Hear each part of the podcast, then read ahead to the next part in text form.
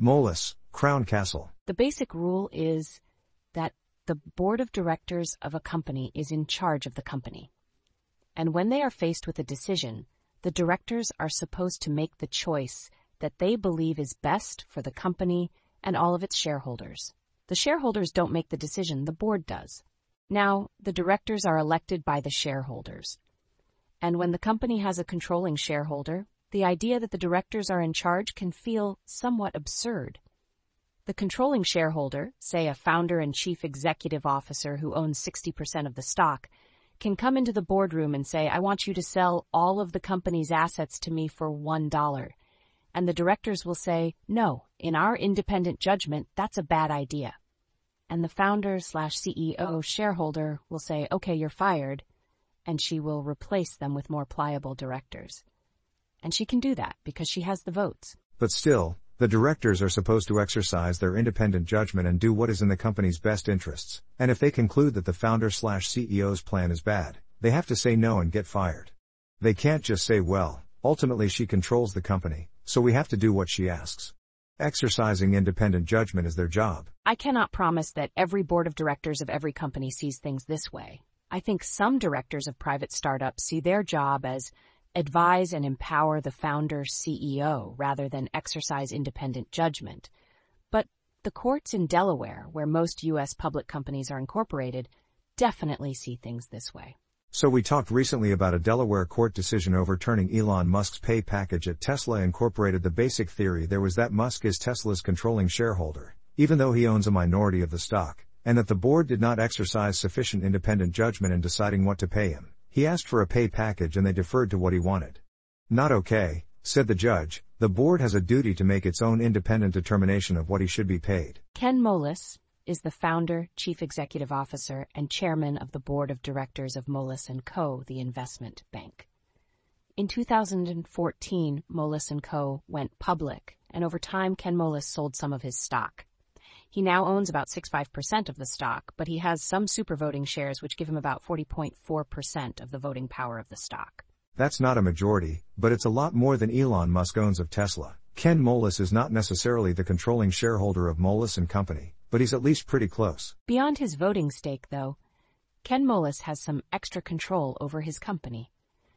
Specifically, there is a stockholders agreement that gives Ken Moelis some rights to control the company. He gets to designate a majority of the board of directors, he can name his candidates, and the company's board is obligated to nominate them, recommend that stockholders vote for them, and try to get them elected. If the shareholders all vote no, his candidates can lose, but with 40.4% of the vote, that's pretty unlikely. His directors also get to serve on all of the board's committees.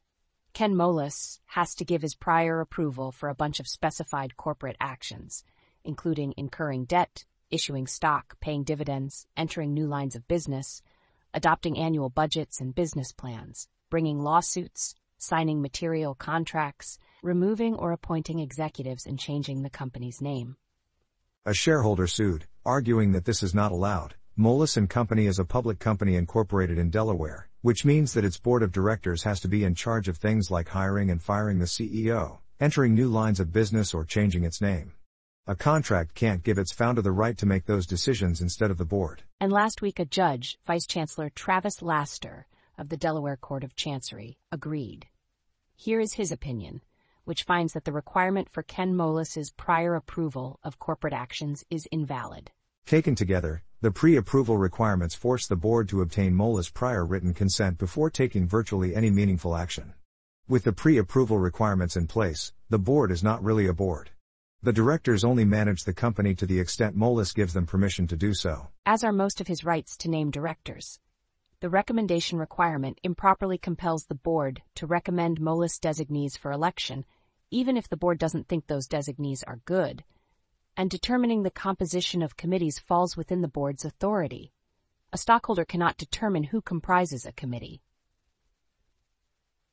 Now, at some level, none of this matters. As a 40% shareholder, by voting rights, and the founder, CEO, chairman of the board and namesake of the firm, Ken Moelis probably can get the board to do most of what he wants, with or without a contract. For one thing, the directors are probably there, on the board of the company he founded and controls, because they think his ideas are mostly good. But also he has a lot of practical control. Moelis and Company is not going to enter into any new contracts or lines of business without his approval. He's the CEO. He signs the contracts and picks the lines of business. And it's not going to set up any board committees without his approval. He's the chairman of the board, he's in the board meetings, and if the rest of the board votes to set up a committee without him, he does, as the controlling is shareholder, probably have the power to vote them out.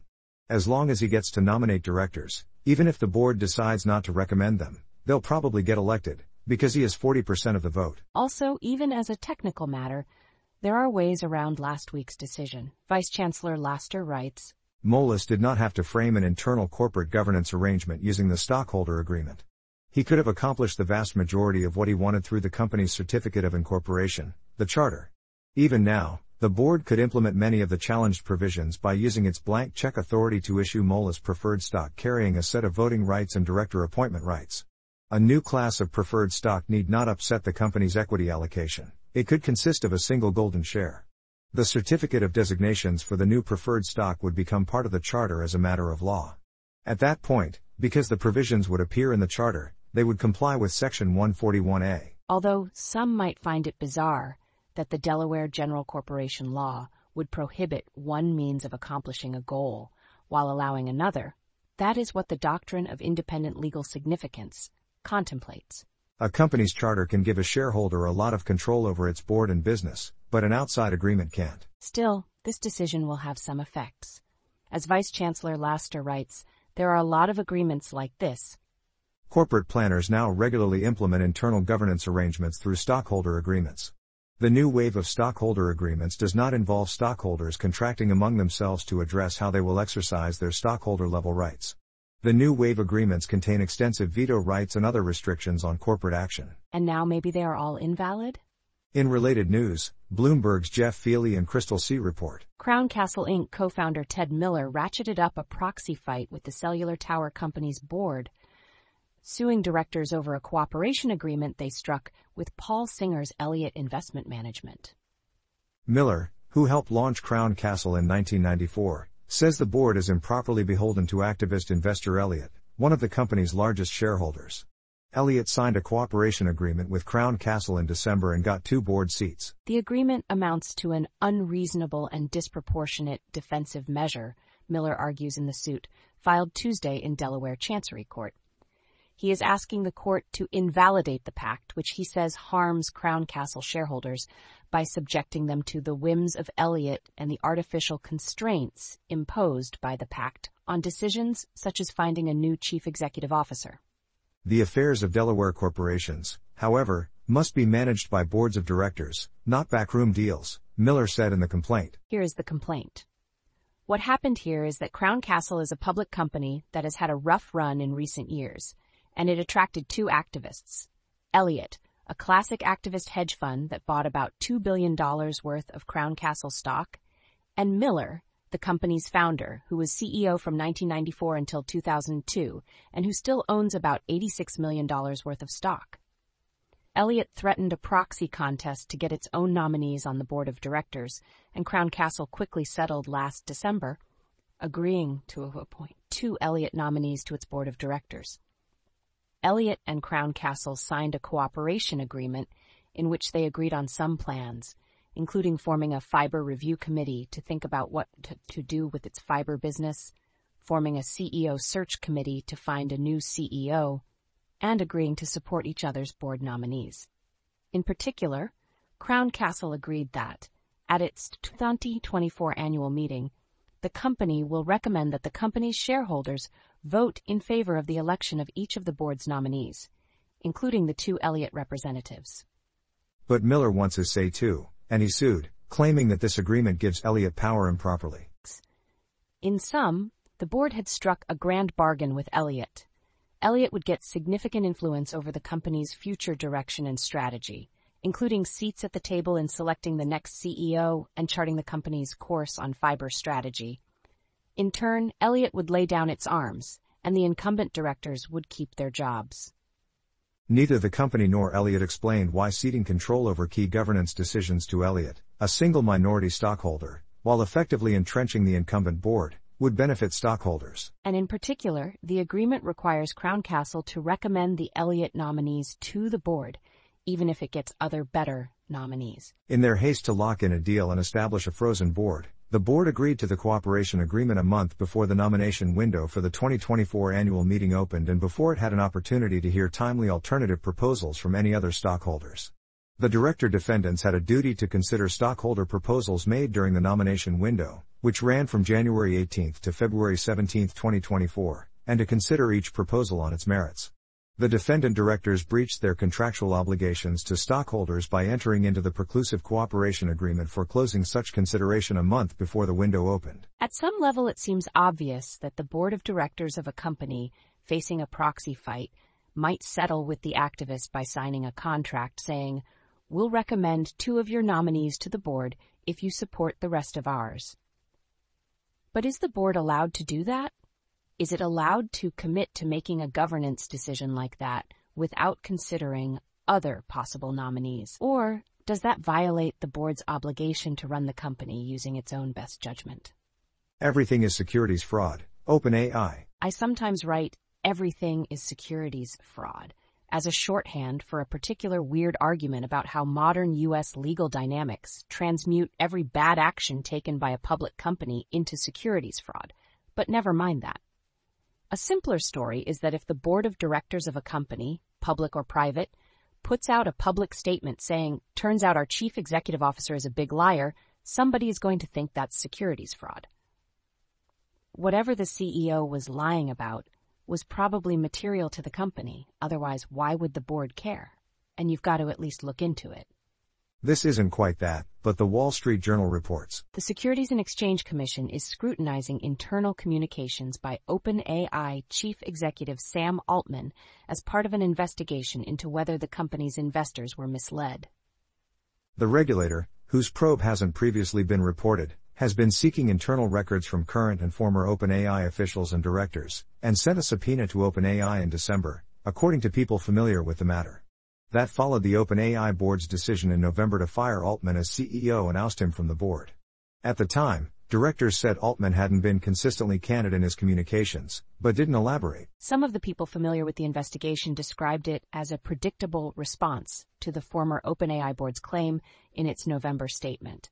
One of the people said that the SEC hasn't pointed to any specific statement or communication by Altman that it has deemed misleading.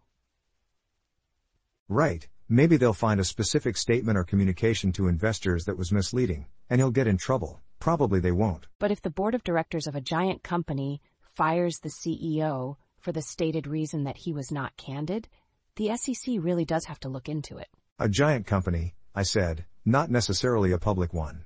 The SEC enforces laws that forbid people from misleading investors, regardless of whether fundraisers seek capital in public or private markets, notes the journal, correctly.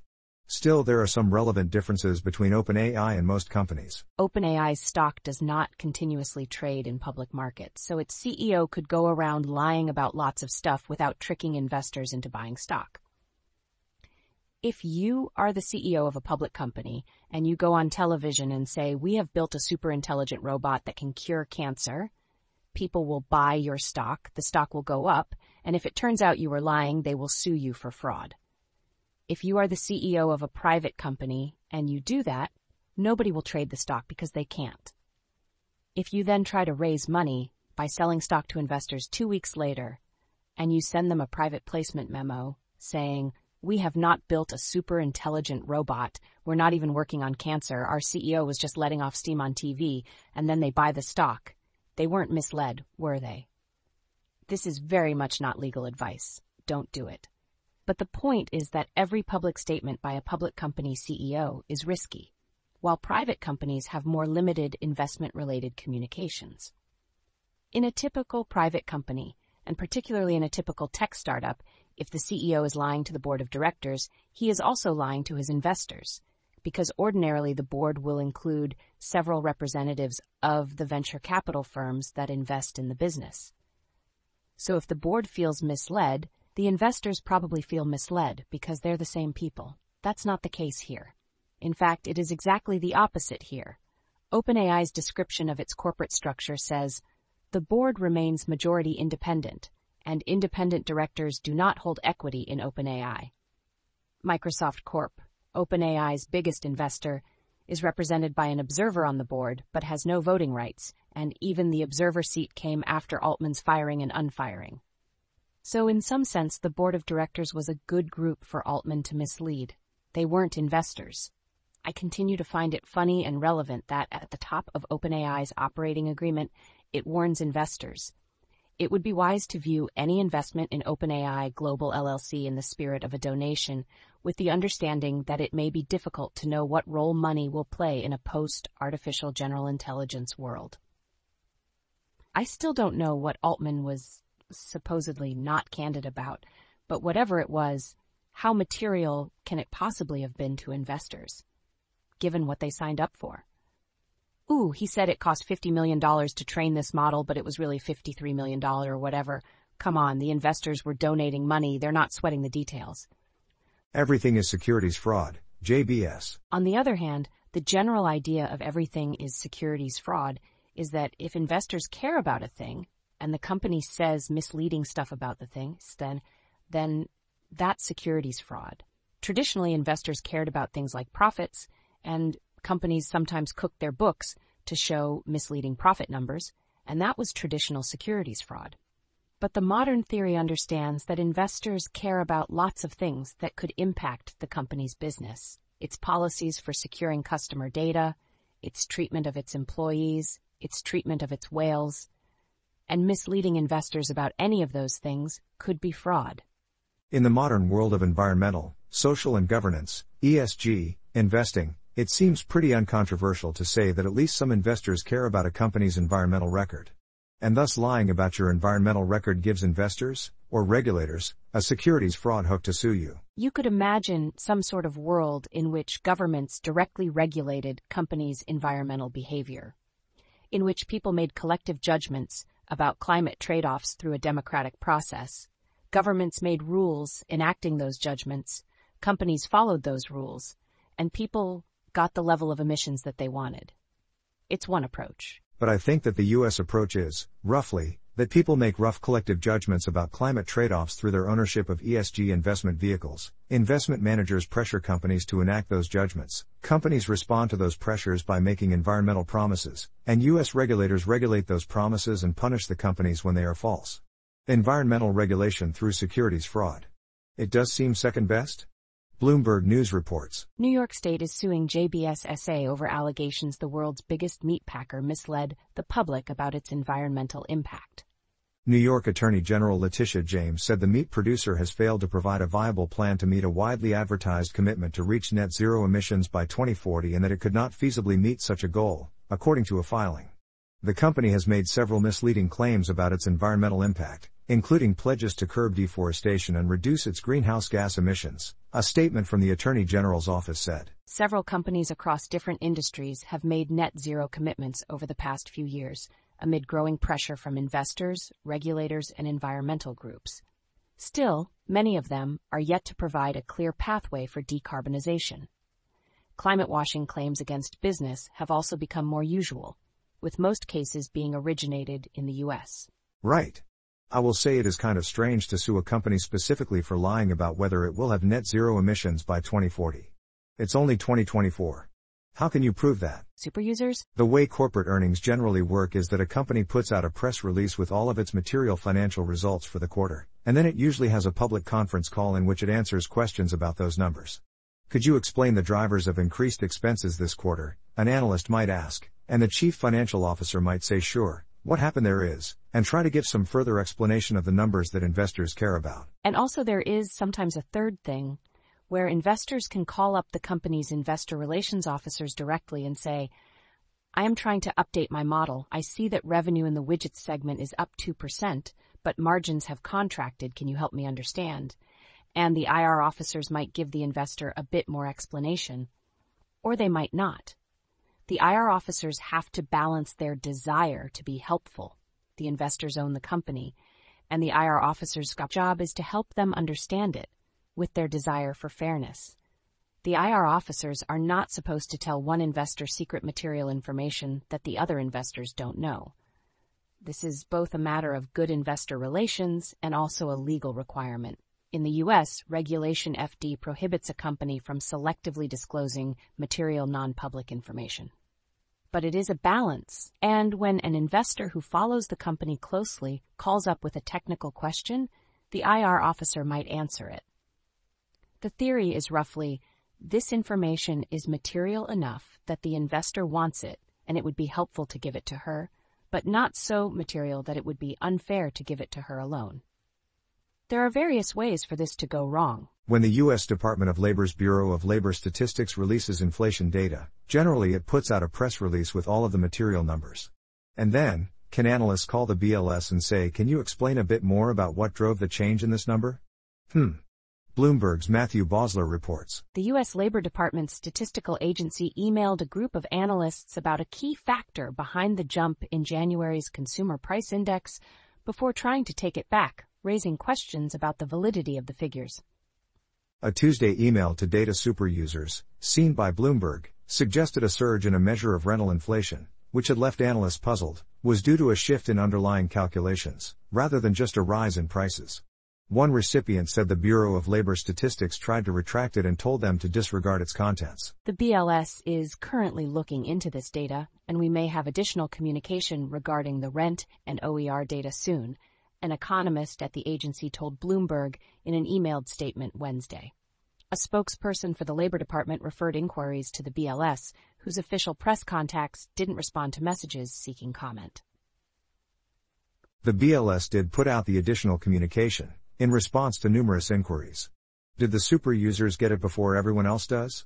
Kind of weird. Things happen. Stripe reaches $65 billion valuation in deal to let employees cash out stock. Frackers are now drilling for clean power. Greg Coffey and talks to buy EMSO, create $13 billion hedge fund firm. Hedge fund Eisler plans hiring spree to take on industry giants. Apple investors grow impatient on artificial intelligence. Elon Musk says long delayed Tesla Roadster coming next year. Uber chief unlocks $136 million in options after beating $120 billion valuation target. Nigeria detains Binance executives in overseas tax crackdown. Thinking outside the box. Chocolate makers try a new recipe, less chocolate. Recently, I was asked to fill a role for a chef, literally just for Dobermans. If you'd like to get money stuff in handy email form right in your inbox, please subscribe at this link, or you can subscribe to Money Stuff and other great Bloomberg newsletters here. Thanks. Sometimes, also, the shareholders have to ratify the decision. If the directors want to do a big merger, they approve the deal and then put it to a shareholder vote. But the directors have to make their own decision first, using their own judgment. If they think the merger is bad, they have to say no to it. They can't generally just approve it and say, okay, shareholders, you decide, vote however you want. They should only approve a merger that they think is good. To be clear, the more pliable directors should also say no to her plan, because they too have a fiduciary obligation to the company and its shareholders. And in fact, she, as the controlling shareholder, has a fiduciary duty to the minority shareholders, so she can't even do this. But if the facts are less egregious, maybe she will argue that her plan is fair to everyone. The point is that if the directors disagree, they have to say no. We talked about this dynamic last year when World Wrestling Entertainment Inc.'s directors pushed out Vince McMahon, WWE's majority owner, and then he fired them in return. At least for Delaware public companies. I think people at least implicitly accept a bit more informality for private startups. See pages 23 and 24 of last week's opinion or the 2023 proxy statement. The agreement was written when he had a majority of the voting power, and he keeps this right even with a minority of the votes, though if he sells down enough stock he will eventually lose it. But the opinion notes that Moelis is still entitled to designate a majority of the board, but he waived that right in 2021, 2022, and 2023 to ensure compliance with the New York Stock Exchange rules for non-controlled companies. Section 141A of the Delaware General Corporation Law is the provision saying that the business and affairs of every corporation organized under this chapter shall be managed by or under the direction of a board of directors, except as may be otherwise provided in this chapter or in its certificate of incorporation. Section 141A is the source of Delaware's board-centric model of corporate governance, writes Vice Chancellor Laster. Actually, there is a complication there. some contracts obviously can give outsiders control over a company's business decisions. For instance, it is common for a credit agreement, a contract between the company and its lenders, to limit the company's ability to incur new debt, just like the Moelis and Company stockholder agreement does. Vice Chancellor Laster writes, Delaware corporations possess the power to contract, and contracts necessarily constrain a board's freedom of action. A corporation that has agreed to an exclusive supply contract cannot freely contract with a different supplier. No one would suggest that an exclusive supply contract violates Section 141A. Not only that, but Delaware corporations can enter into commercial contracts that constrain specific acts otherwise entrusted to the board. Under a credit agreement, for example, declaring a dividend or buying back stock can be events of default. Both are board level decisions, so those provisions limit the board's freedom of action. Yet both are legitimate protections for a lender to demand.